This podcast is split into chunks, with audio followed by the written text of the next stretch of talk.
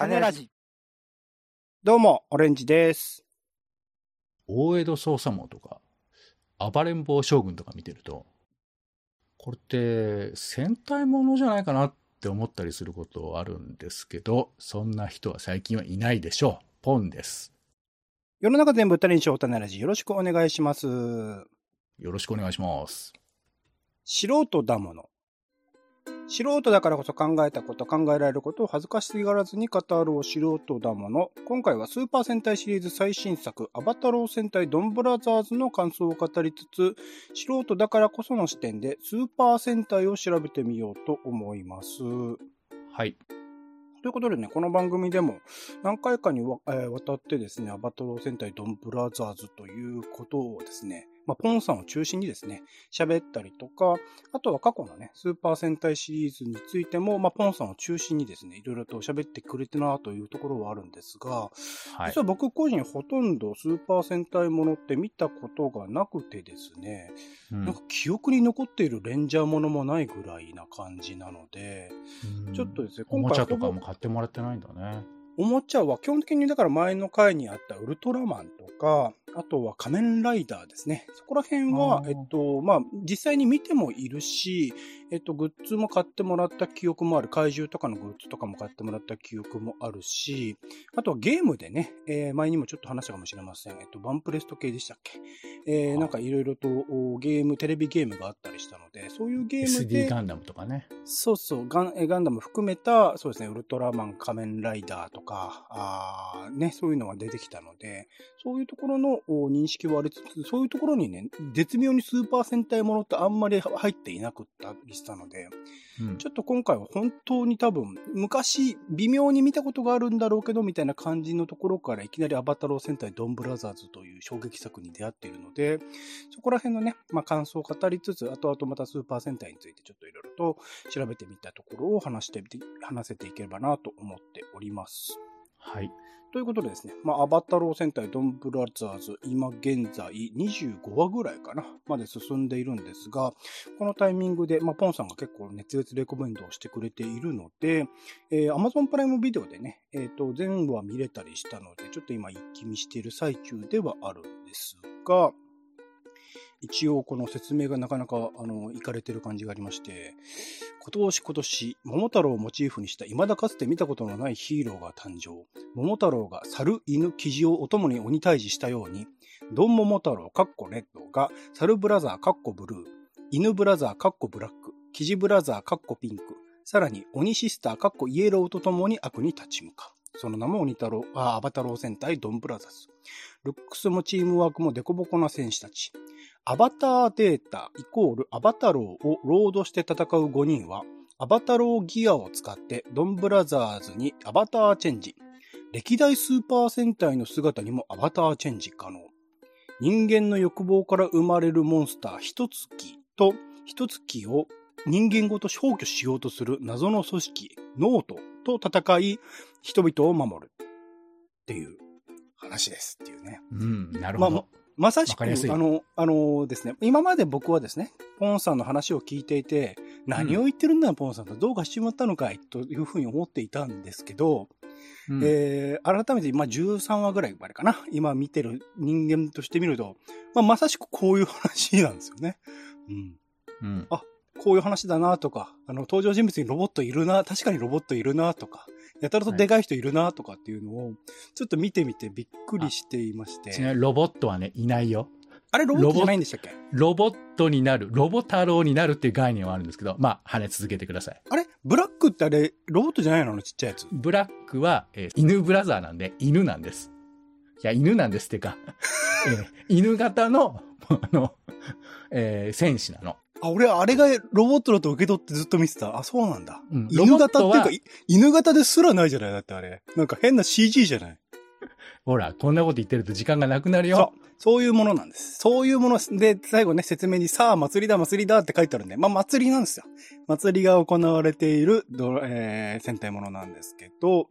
まあ、この本作はね、スーパー戦隊シリーズの第46作で、えー、スーパー戦隊シリーズにおいて、〇〇ジャーっていうのが、一般的にはね、レンジャーっていうイメージありますけど、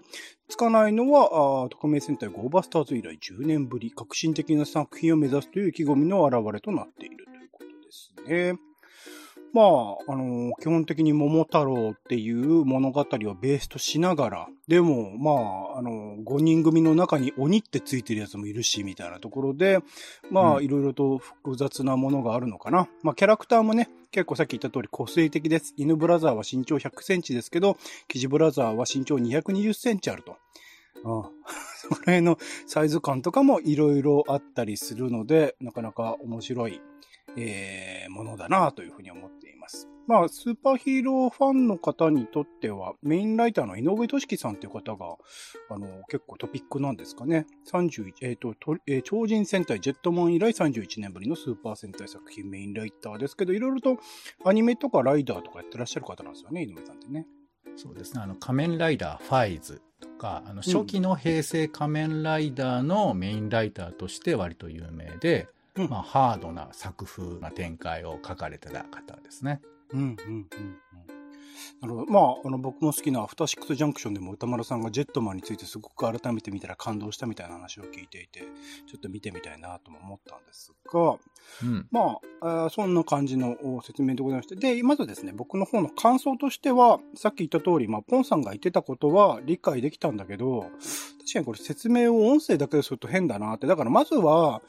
何よりもちょっと見てもらうのが一番わかりやすい作品ではあるのかなとも思ったりしました。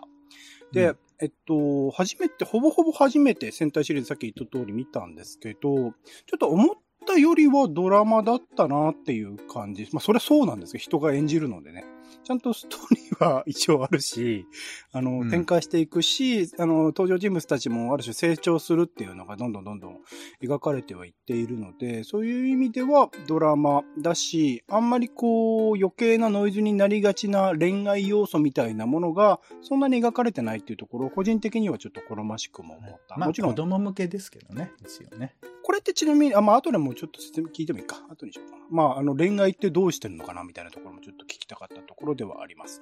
で、あと、はい、えっと、主題歌がね、僕森崎ウィンさん好きなので、えっと、うん、主題歌とあとヒーローのダンスがすごく頭悪そうで最高だな、みたいな、あの、組み合わせが、なんかちょっと中毒性がある感じはしました、ね。アバターチェンジ。はい。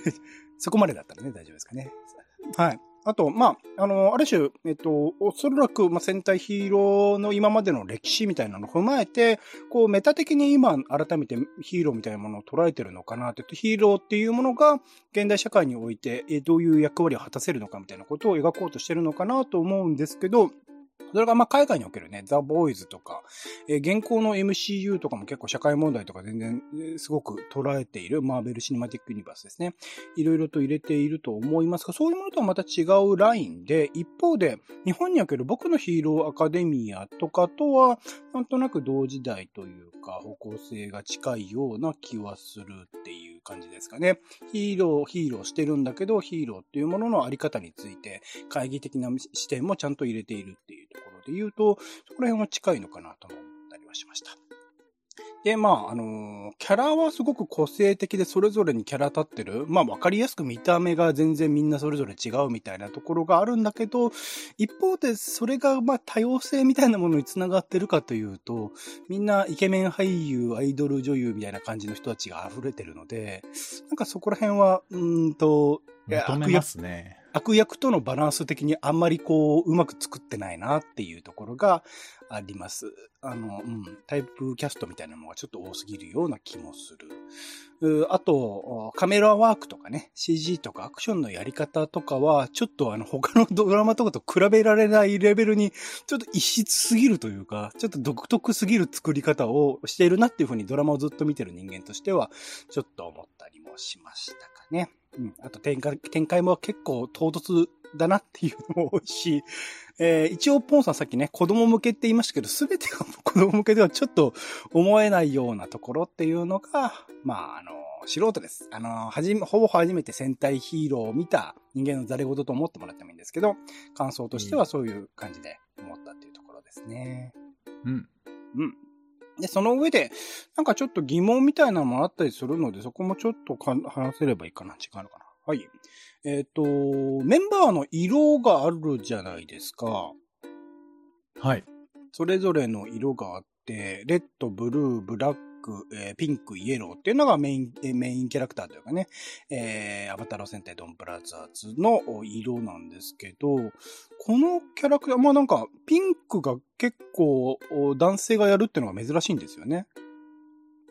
ああ、加工で言えばそうですね。はい。そうですよね。で、じょえー女性が今回はイエローをやっているみたいな、そこら辺はあるのかな？なんかそこら辺の色付けみたいなところで戦隊を見てきたポンさんなりになんか思うことあるのかなと思って今回。僕が、あの、なんか詳しそうな人みたいな感じになってますけど、うん一応、まあ僕結構年食ってるんで、一番最初見たのは、うんえーまあ再放送かもしんないけど、昔やってたのはね、えっ、と、ジャッカー電撃隊っていうヒーローものがありまして。はいはいはいはい。でも一番最初は石ノ森章太郎さんが原作の、まあゴレンジャーとかって言われてるんですけど、まあその辺のところから、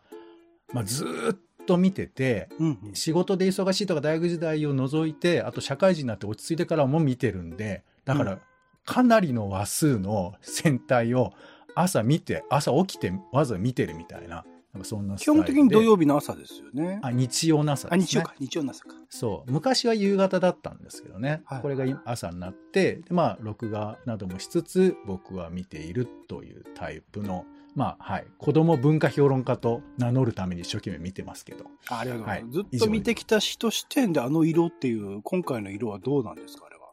これ、いや、まあ、すごく、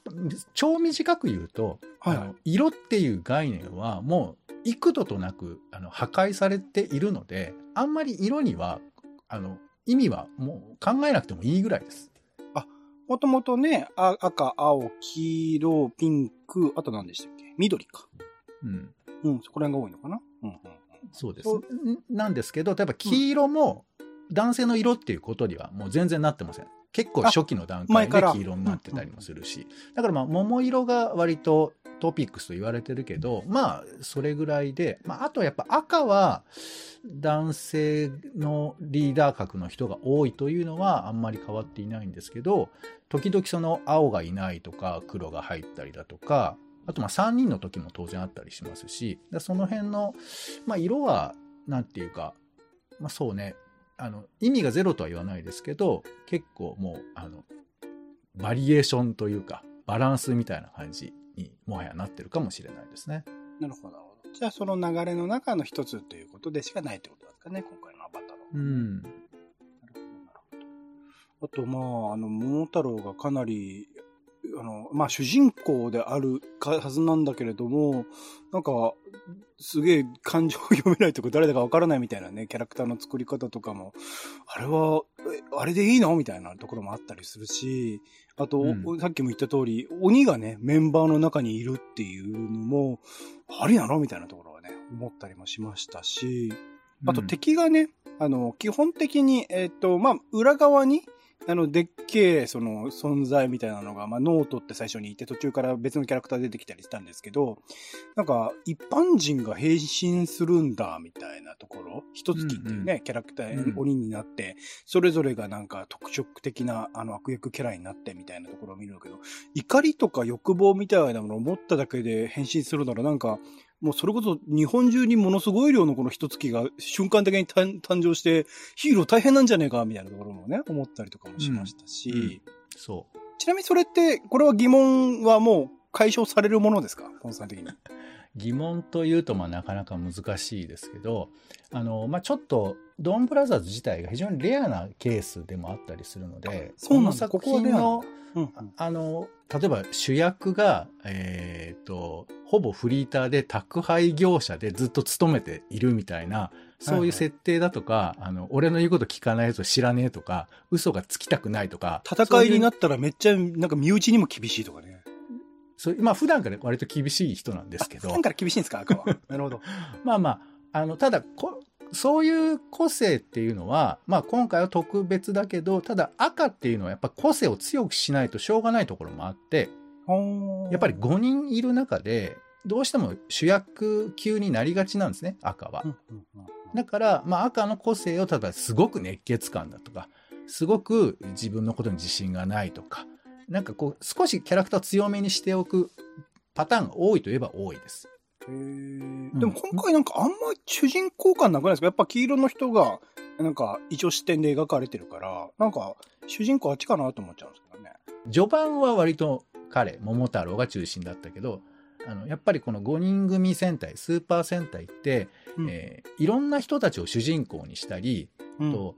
なんていうかな、まあ、えっ、と、5人いて、やっぱり投影できるキャラクターがそれぞれ子供たちにはいろいろいるから、それぞれを主役回として回していく中で、ますね。自己紹介みたいなね。うん、自分の、えー好きな人とか自分のキャラクターに近い人は、が主役の回っていうのを、まあ、設けてると思うんですけど、まあ、そういう中盤のあのバリエーションの時期に入ってくると、えー誰が主役と言われると、まあ、ばらけていく感じかなと思いますね。なるほうん。で、あの、欲望で怪物になっちゃうという件は、あの、はい。やっぱり、もともと、敵、まあな、悪の秘密組織があって、それが攻めるっていう概念が、だんだんとやっぱ、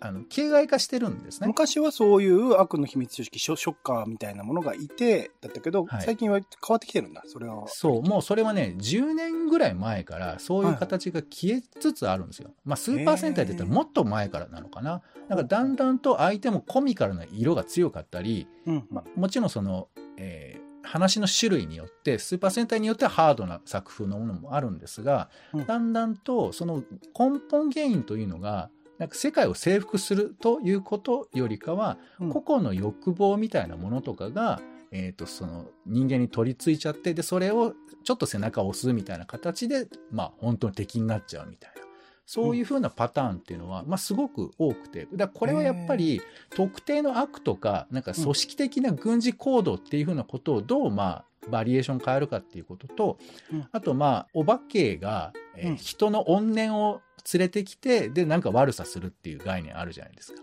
はいはいはい。はい、でそれに近い身近なもの身近な欲望がもしかしたら悪にも転化するよとか、まあ爆発しちゃうこともあるよっていう、まあ、割と子供とか、まあ、僕らの日常に近いところに実は悪的な暴力的なものが潜んでますよっていうふうなことのメタファーを割と使っているのかなっていうふうに思ったりはします。あの、じゃあ作品世界の中では、あそこでなんかこう、いきなり鬼、鬼っていうか人月っていう存在に変わってしまう人たちっていうのは、あれは現実なの、それともヒーローたちが見てる妄想なの？まあ、あの世界においては現実なんじゃないですかね。なんかね、あの、バーチャル世界みたいなのがね、一応設定としてされているみたいなところがあったりするから、で、うん。時々ね、文字化け、あの、普通に世界をメガネを通してみると、なんか文字化けしてたりとか、いろいろと不思議なことが起きてるような現状ではあったりするから、なんかそこら辺は、まあもちろんこれからね、明らかになっていく話ではあるのかなとも思うんですけど、さっき言ったみたいでね、みんな、その欲望とか怒りとかだけで変身するなら、本当そこら中に怪物だらけになってななってておかしくねみたいなところは思ったりするので、なんかヒーローたちの妄想だとするなら、なんかヒーローたちの目の届く範囲で、あ、変身した、戦わなきゃみたいなのでわかるんですけど、現実だとすると、もっといるだろうな、みたいな。そうだからその辺が、あのーなんていうかな、問題解決の物語というふうに見るべきなのか、それとも子供たちの日常とか、我々の日常っていうことに、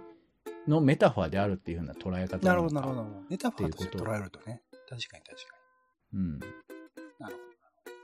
あとね、まあこれからこれも明らかになりますけど、多分ね、あの、よくわからない格好をしている、あの、雑魚的、その一般人が変身したんじゃない、あの、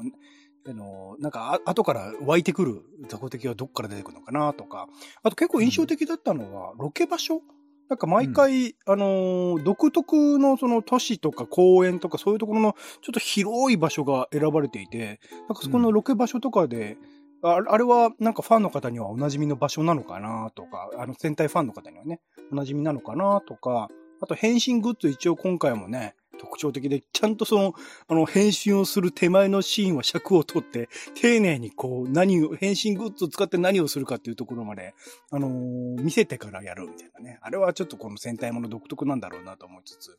なんか変身以外にもいろいろ今回機能あるけどどうなってるとかね。ちょっといろいろと思うところはあるんですが。これ、ちなみにさらっと今出た疑問みたいなものに回答って出ます？えー、っと、まず、ロケ地について言えば、はい、あのー、いや、あのね、もう結構、えー、茨城のあそこ、えっ、と、県庁の前の道とかさ、あの、えー、あるんだ、えー、同じ道つくば、つくばエクスプレスのあそこの駅のあそことか、なんか結構あるんですよ。で、だからそのロケ地までみんな朝早く、朝一番にわーって行ってロケをしてっていうのがパターンらしく、だから、ね、よくよく見ると、吐く息が白かったりするのよ。そう、まあ特に、そう、冬とかだとそういうふうなことも見受けるぐらい、だからまあそういうふうなことをあれだけ CG 使ってるとそこ処理しないんだ。なるほど。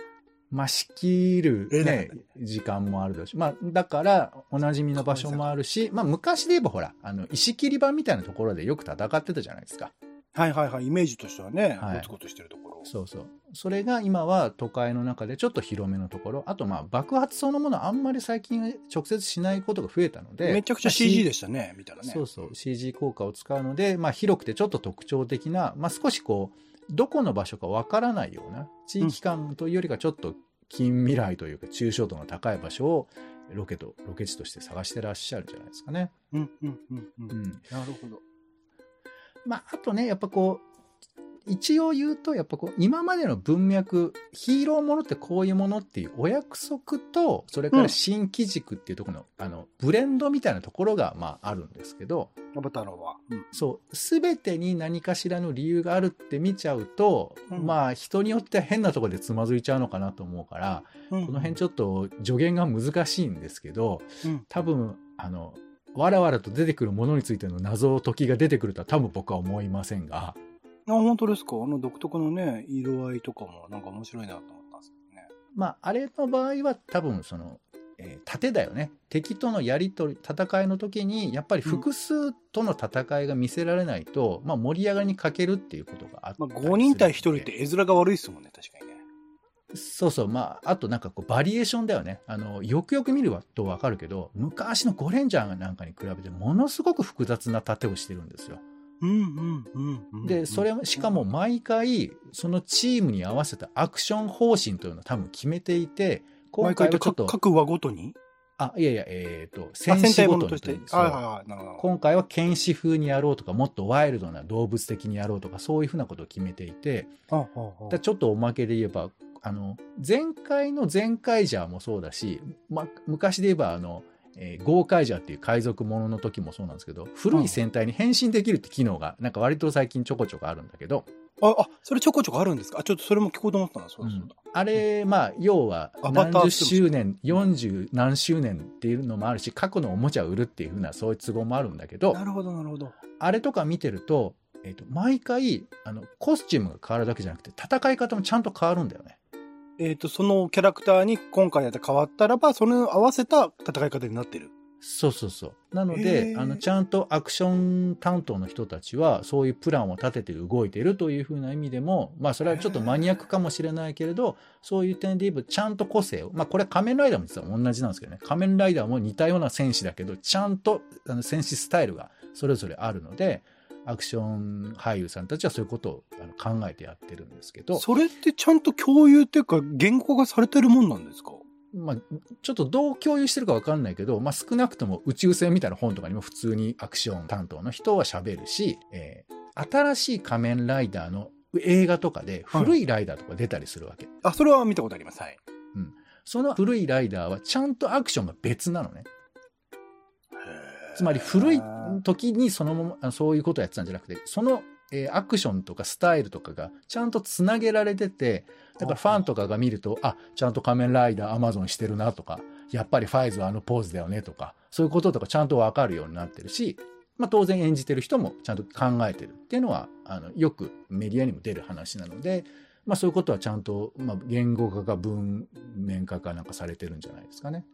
なんか決めポーズとかすげえわかりますけど、アクションのやり方とか変えるって結構すごいことですよね、それ。すごいことだと思う。うん、でその辺は、まあ、伝統芸能的な面もあると思うし、だからまあその連調で言えば変身ポーズみたいなものも、まあ、それぞれめんどくさいけど全部バラバラで、で、逆に言うと、あれおおか、えーお金儲けでしょっていう人もいるかもしれないけど、やっぱあのポーズ、見栄を切るみたいなところは子供たちにとってはもう結構重要で、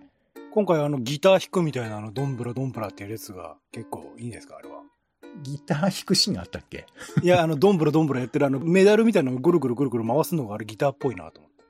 ああ、ギターに見えるか。あの、まあね、変身メダルっていうのが、まあ、商品構成としてはあるんですけど、うんまあ、そのメダルを入れて、えー、とぐるぐるっと回すと変身するっていう風な仕様だと思いますけど、うんまあ、あのシーンは、えー、と1個は、まあ、あの見栄を切るシーンそれはあの変身ポーズ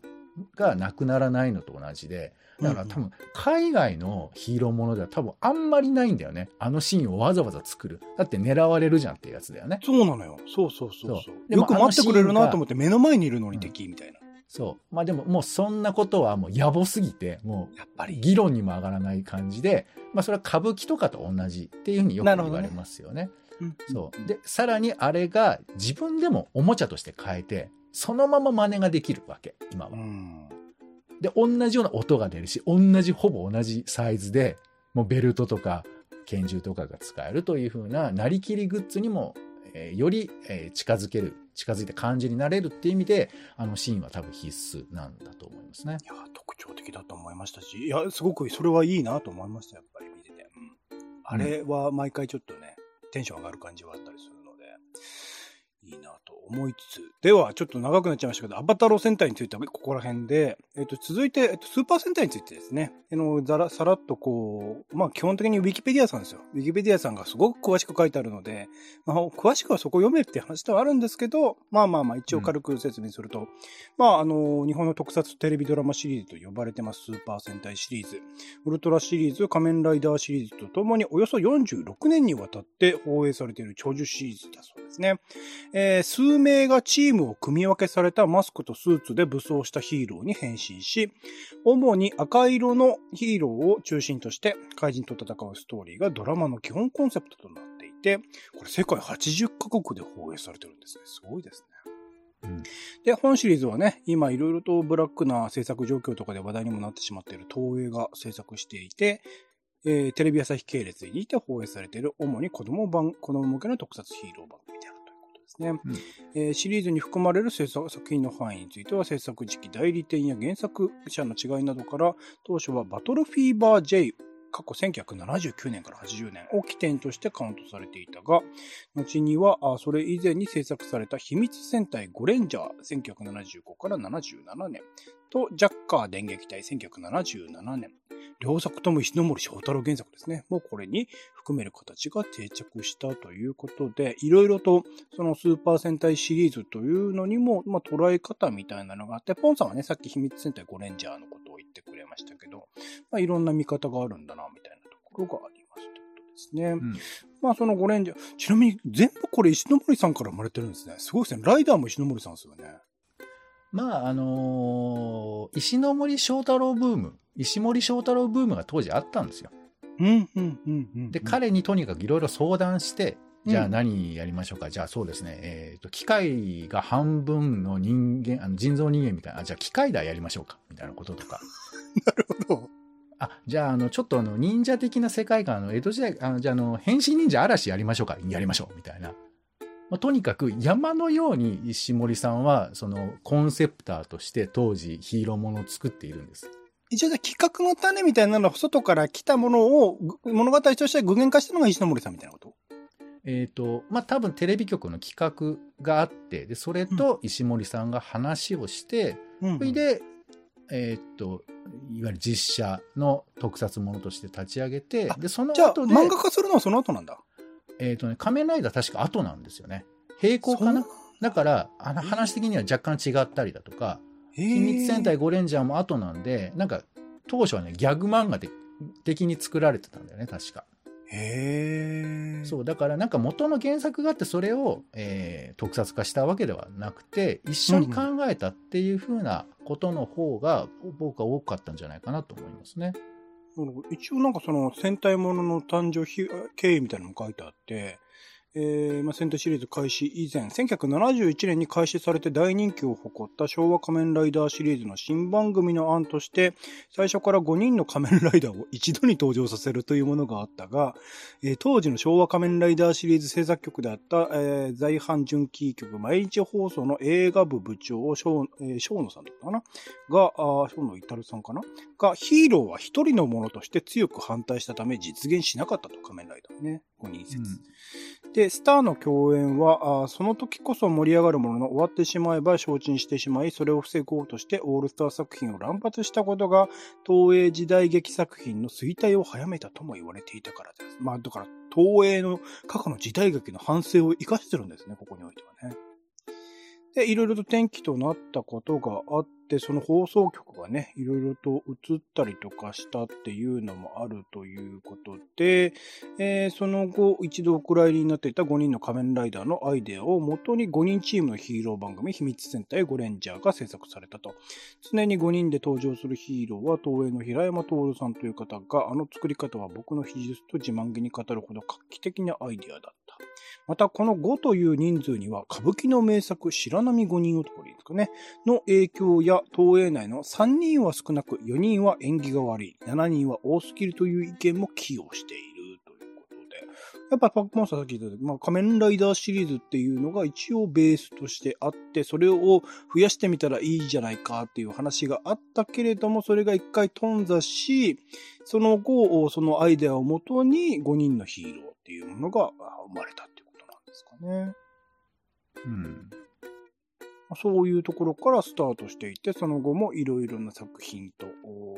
展開していって、ね、最近ちょっと有名ですけど、スパイダーマンでもね、えー、東映スパイダーマンも一緒に作ったりとかもしているみたいなところもこの流れにあったりするんですかね。スパイダーマンもこのスーパー戦隊に結構大きい影響を与えていて、はいはい。えー、ゴレンジャーとジャッカー電撃隊には、今のヒーローものではほぼ必須のものが出てこないんですよ。お？それ何かっていうと、えー、ロボットなんですね。ああ、今回もね、合体してロボット出てきますね、アバタローでもね。そう。あのロボットはほぼ定番になっているんですが、まあ、ジャッカー電撃隊までは出てきてないのね。うん、へえ。そう。で、それのきっかけになったのは、あの、まあ、その後のバトルフィーバー J で出てくるんだけど、その手前に、スパイダーマンっていう、まあ僕らの知ってるスパイダーマン、ロボットって基本的に出てこないじゃないですか。そうですね。敵にも出てこないですね。そう。なんだけど、日本版のスパイダーマンには、レオパルドンっていうロボットが出てくるんですよ。なんで？で、このロボットが非常に受けたの。はあ。それで、じゃあロボット出しましょうってことになって、バトルフィーバー J でもロボット出すってことになったみたいな話を聞いたことがある。なんでなんですかねロボット出したスパイ、しかもスパイダーマンで、もともと原作がアメコミであるものですよね。これまあ、あの、細かいこと言えば、そのバトルフィーバー J も、これ、あの、当時マーベルとなんか権利契約のなんか期間があって、キャラクターを借りるみたいな時期があったんだよね。で、それで、まあ当時、スパイダーマンを借りて、で、バトルフィーバー J の、バトルジャパンだか何かも借りたのかな。なんかちょっとアメコミっぽいんだよね、バトルフィーバー J ってよく見ると。まあみたいなそういう流れもあるんですけど、スパイダーマンっていうのがロボットを生み出して、で、それでヒットしたこともあるから、戦隊ものにもロボットが入ってきたと、そういうのもあります。なるほど。そういう歴史を踏まえた上でのアバタロー戦隊とかですね。それぞれのところでロボットが描かれたりみたいなところがあったりするって、なるほど、なるほど。ちなみに、はい、えっ、ー、と、秘密戦隊ゴレンジャーからカウントする、1975年からカウントすると、今回で、えー、46かな？6か。46番目ということで、1個前が機械戦隊全開じゃ、その前が、えー、ママシン戦隊ですか？キラメイジャー。はい。えー、その前が騎士流戦隊流走者とかね。まあ、ずっとジャーものが続いていたんですね。さっき、初めの方に説明した通り。で、うん、結構久々に、えー、匿名戦隊ゴーゴーバスターズ2012年以来ですかね。うん、えー、今回はドンブラザーズという、まあ、独特の名前。なんとかブラザーズは初めてですかね、今回ね。そうですね。まあ、うん、そうですね。あの、ゴーバスターズの時も、結構新機軸をいろいろと取り入れたんだよね。へうん、まあ、だから、あのーまあ当然ですけど、40数作もやっていれば、やっぱりマンネリというのは当事者が一番わかっているし、何せうん1年間やってるドラマですから、まあ、ものすごいいろんな工夫をしながら、でもね、1年間やるときはさ、やっぱこう、それ通さなくちゃいけないから、何？途中で、ああ、違和感あんなと思いながらも、とりあえず実験は最後まで貫こうみたいなこととか、なんかそういう意味では、あの、すごい冒険と保守と革新とかいうのをごちゃ混ぜにしながらやっているシリーズなんだなって思いますよね。ちなみに、ポンさん今までこう見てきた中で、こう、おすすめっていうか、これは46あるので、全部見るので無理じゃないですか、今から考えて。まあ見れる方法はあるのかもしれないけど、と思うと。なんか、うんこ、これはポン、あのーオレンジちゃん見たいとかがいいよみたいなのあります？いやー、それがなかなか難しくて、うあの。ちょっとまとめっぽい話を先にしちゃうけど、うんやっぱり、あの、オレンジさんはたまたま見てなかったけど、やっぱり僕の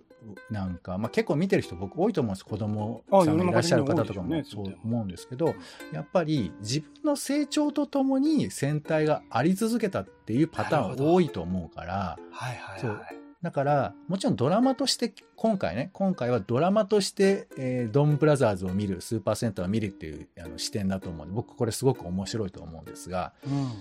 なんかね、もう本当ずっと隣にいた感じなのよ。まあ、隣にいたって言うと変なんだけど。うんだから、なんかその、僕、まあ他の回でもよく言いますけど、やっぱこの正義っていう概念とか、自分の日々の倫理観みたいなものとかを、はいはい。なんていうかこう、揺らしてくれる存在だと思うんですね。極端に言うと日本人の正義にまつわる観念の僕は1割2割をこの戦隊が背負ってるんじゃないかと思うわけ。まあ一番そこら辺が変化しやすい子供時代に見るってこともありますしね。そうそう。だから、例えば人を守らなくちゃいけないとか、例えば悪と対峙しなくちゃいけないみたいな正義感みたいなものって、どこで養うのかっていろいろあると思うんですけど、うん。やっぱそのごっこ遊びの中でそういうことを学んだりとかいろいろあると思うんですけど、だから、このなんとか戦隊っていうものがいろんな形でそのスタイルを変えてるのは、やっぱり致し方ないところがあって、はいはい。昔はもう分かりやすい明確な悪をやっつける。で、その危機があって、それがなんとか乗り越えるみたいな話で、その中にちょっと笑モデルに近いですね。そう。ところが、近年になってくると、身近な人が悪だったりとか、あと悪っていうのが、果たして本当に悪なのかっていうような概念はもう、遠の昔にこの戦隊ものでやられてるわけ。うんうんまあ、あの、敵側の内紛とかも、あのほぼ初期の段階で描かれていたりするしね。で、もう近年になってくると、もう敵を倒すことが目的じゃなくなったりとかもしているし、うんうんで、今回で言うなら、もう5人の不和みたいなところが、割と主軸だったり最初、そのプライベートのこと全然知らなかったですよね、みんなね。そう、5人は誰も知らない状態で進んでいったりするんですけど、うん。だから非常に個人的な世界観の中からどう強調するのかっていう風な、非常に正義とか価値観とかっていうよりかは、生き方みたいなところから戦隊に持っていくっていう力技を僕はしていると思うんですけど、うん。まあ大げさに言うとね。つまりだからみんなの子供たちの生き方みたいなところの、まあサポートというと大げさだけど、なんかちょっと寄り添いえー場所を作っているなと思うから、うん。だからきっとそれぞれの世代によって全部好きな作品も違うし、全部いいって思ってるから、これあの、これがベストっていうのはね、言われて非常に困った。あじゃあ、ポンちゃんの、ポンちゃん世代のポンちゃんのやつをちょっと聞かせてくださいよ。じゃあまあ一応ね、えっ、と、今見やすいベスト5を上げてますよ。はいはいはい。5位、バトルフィーバー J。キャラクターが国をモチーフにしているんですね、この時は。うんうんなので結構バランバラン、マスクのデザインもバランバランで、へで、しかも結構ベーシックなあの戦いをしているんですけど、まあそれがその国ごとのお国柄、例えばバトルケニアっていうキャラクターは、まあちょっとどうかと思うけど、まあちょっとその野生味あふれる戦い方をしたりとか。ーうんうんあとやってた人がね、大場健二ってあの、ギャバンやってた人なんですよ。ギャバンがよくわかんないですけど。ギャバンがわかんい。ない、宇宙刑事ギャバンですけど、まあ、そそう、まあちょっと、えー特撮のものとしては割と有名な人がやってたり、あとなるほど、バトルフィーバーロボが怖い、顔が。うん。怖いんだ。はい。えーで、4位が、えー列車戦大特急ジャー。はあ。これはね、志尊淳と横浜流星が共演してるんですよ。今回なんかそういう戦い方してましたよね。一回出てきましたよね、アバターでね。出てきたかな。どうなんだろうね。なんか列車みみたいなのがビヨーンって出て、それで攻撃するまで知知ってませんでした？えっ、と、もうね、そういうのはね、いっぱいあるから、キリがないんですけど、まあ、この時は列車がモチーフで、えーヒーローたちはずっと列車に乗っていろんな街々を旅するというような設定で、えーうん車掌さんが関根勤さんです。あら。はい。で、これはまあ一応ちょっとその、大雑把に、えー自分たちのルーツってどこなんだっていうふうなことを探すっていうふうな、まあそういう物語だったりするんで、まあ全体のストーリーもあったりするし、うん。うん。えーはい。なかなか面白いです。あの敵との絡み方とかも面白いし、あと電車だから子供大好きだと思うんだけど、うん。俺個人的な意見としてはロボットがクソダサいんで、ロボットダサいみたいな、なんか今回のアバターも僕から見ると結構ダサい感じしたんですけど、ダサいとかダサくないとかあるんですかねまあダサいっていうか、あの裏側であの、シンカリオンっていうね、新幹線が変形するロボットのアニメーションがあるんですけども、これと比べると、なんかすごい見た目が、あの、棒じゃないっていうね。なるほど。棒のロボは棒じゃないと。そうそう。そして3位が海賊戦隊ゴーカイジャー。まあ言えばこれが一番僕は好きとも言ってもいいんだけど、ただこれが難しいのは、過去の戦隊ものをリスペクトするっていう物語なんですね。うんうん過去の戦隊が全部鍵になっちゃう。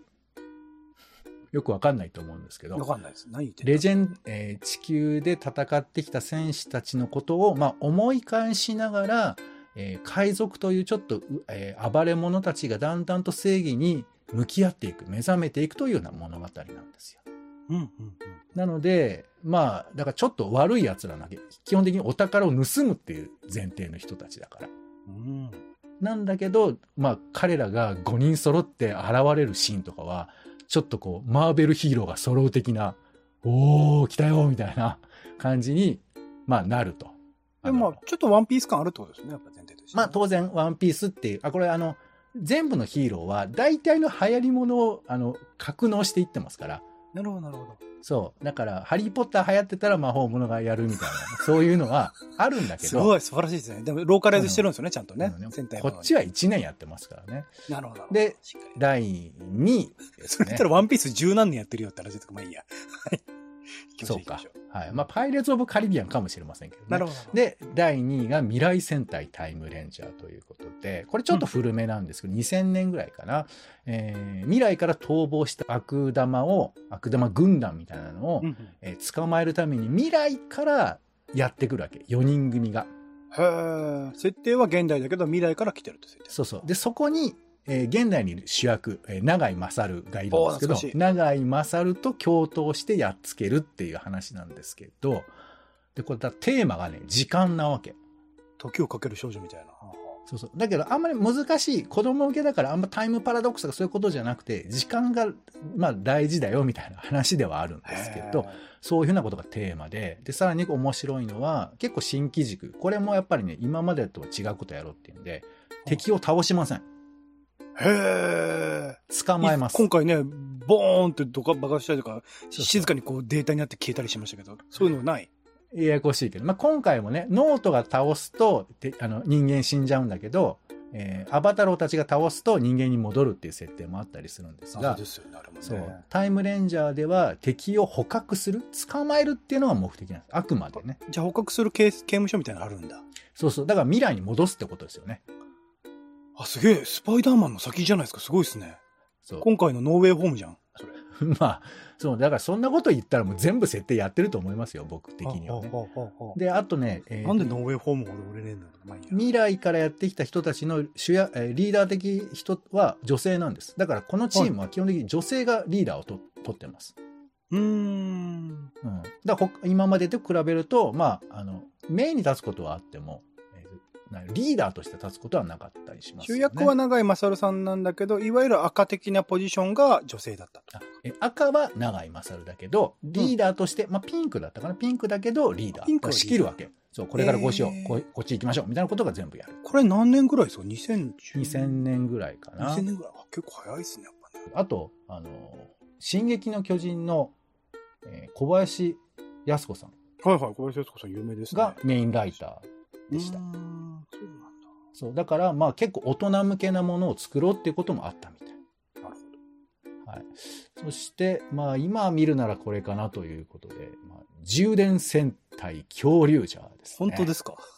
れなんですか、はいはいはいえっとね、とにかくね、恐竜っていうモチーフは、この戦隊ものにおいてはまあ結構王道なんですよ。へー。まあそれはその夏休みにみんなが恐竜見に行くっていうようなことと まあ繋がってはいるわけなんですけれど、いやいや、これがね、なかなか難しいわけ。み3回ぐらいやってるのかな、4回ぐらい。だから、同じ恐竜をどうやってバリエーションつけてみせようかっていうんではなかなか難しいんですけど、今回は勇気とサンバ。だから変身する時もサンバを踊りながら、えーあの変身すると。で、ガブガブ、ガブリンチョっつって、えっ、と、恐竜が自分を噛むみたいな感じで変身するみたいな。なちむどんどんのお兄ちゃんがガブガブガブリンチョやってるんですかそうなんです。流星涼。でこれ最高。だから彼の、えーだからね、あの、恐竜者を知ってると、全然悪いと思えないんですけど、いや、本当にこの、まあ、ある意味空気を読まない明るさみたいなものが、このドラマにすごくこうドライブの役割として果たしていて、で、しかもちょっとだけこれ RPG 感というか、いろんな人を探し出すみたいな話もあって、ちょっと全体の大河感もあったりもするし、で、その一人には飯豊まりえさんとかもいたりするわけ。へえ。活躍してるんですね、みんな。そうそう。まあまあそういうのもあったりして、で、あのーこういう戦隊ものは途中でその踊りをみんなで踊ろうみたいなコンセプトがちょっと盛り上がったりして、うんうん。で、エンディングでみんなで踊るみたいな、そういうちょっとコーナーがあったりとかして。で、その時の、まあ割とこう盛り上がった回だったりもしますし、はい。あと、まあ、あの、恐竜ね、えー、重電流っていうのと、まあちょっと喋ったりとか、まあキャラクターがあって結構 CG で動くんだよね。まあそういう風な、あの、まあちょっとヤッターマン的なキャラクター感もあったりして、うんうんはい。まあ、あの、とにかく元気で、あの、楽しくて、で、しかもちゃんと、えー何、バトルも盛り上がるみたいな。あの、流星涼は多分ね、本当の爆発の前で結構倒れ込んだりとかしてると思うよ。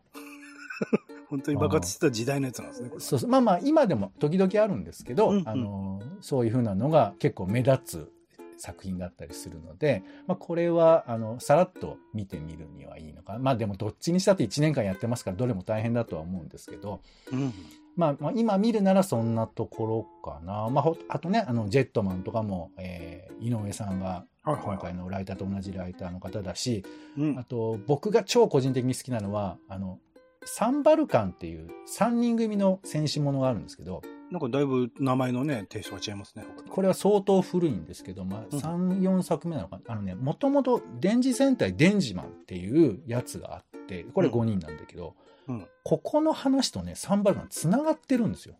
うーん。だから主役は変わってるんだけど、なんか大河ものみたいに話が連結してるっていう。なるほどだ子供たち的には、ああ、あれじゃんみたいな。同じヘドリアン女王じゃんみたいな。そういうことがなるほど。まああったりするっていうのも昔はありました。だから今後も、えっ、と、例えばあの、ルパン戦隊 VS パトレンジャーっていう、同じ1年間のシリーズで戦いものみたいなものがあるんですよ。うんうんうん二つのヒーローが同時に現れて、えっ、と、最終的に仲良くなったりしません。ずっと戦い続けます。うん。あら。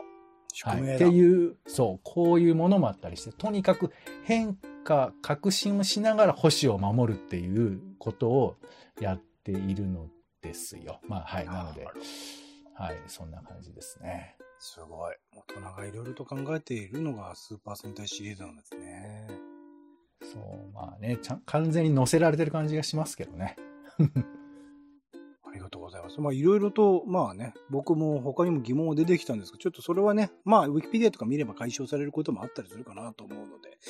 えー、まあ皆さんもね、スーパー戦隊もの見たことない人、聞いたことない人はちょっと、その入り口に多少は慣れたんじゃないかなというところはありますので、かったら、ポンさんがね、さっき進めてくれた5作品、どれかだけでもちょっと見てみるといいですし、まあ個人的にはね、あの、やっぱアバタロ戦隊ドンブラザーズまだ続いてますので、これ引き続き見ていただいて、あの、また、えードラマ語りにも入れていいかなうん。感想を語るところで、ね、まあ、これ単独でもいいかもしれないですけどね。アバタロ戦隊ドンブラザーズだけをこう語るみたいなのもあるかもしれないので、ちょっとまた別の機会でね、それ終わったタイミングとかでもちょっと語れればなと思っております。はいということで今回、えー素人だものでは、あ素人なりにスーパー戦隊を調べてみようということで、いろいろとスーパー戦隊、えーあと最新作であるアバターロー戦隊ドンブラザーズについて語ってみました。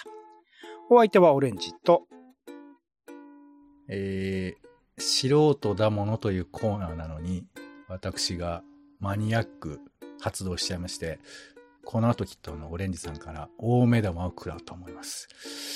うーん、ごめんなさい。ポンでした。種ラジ、また。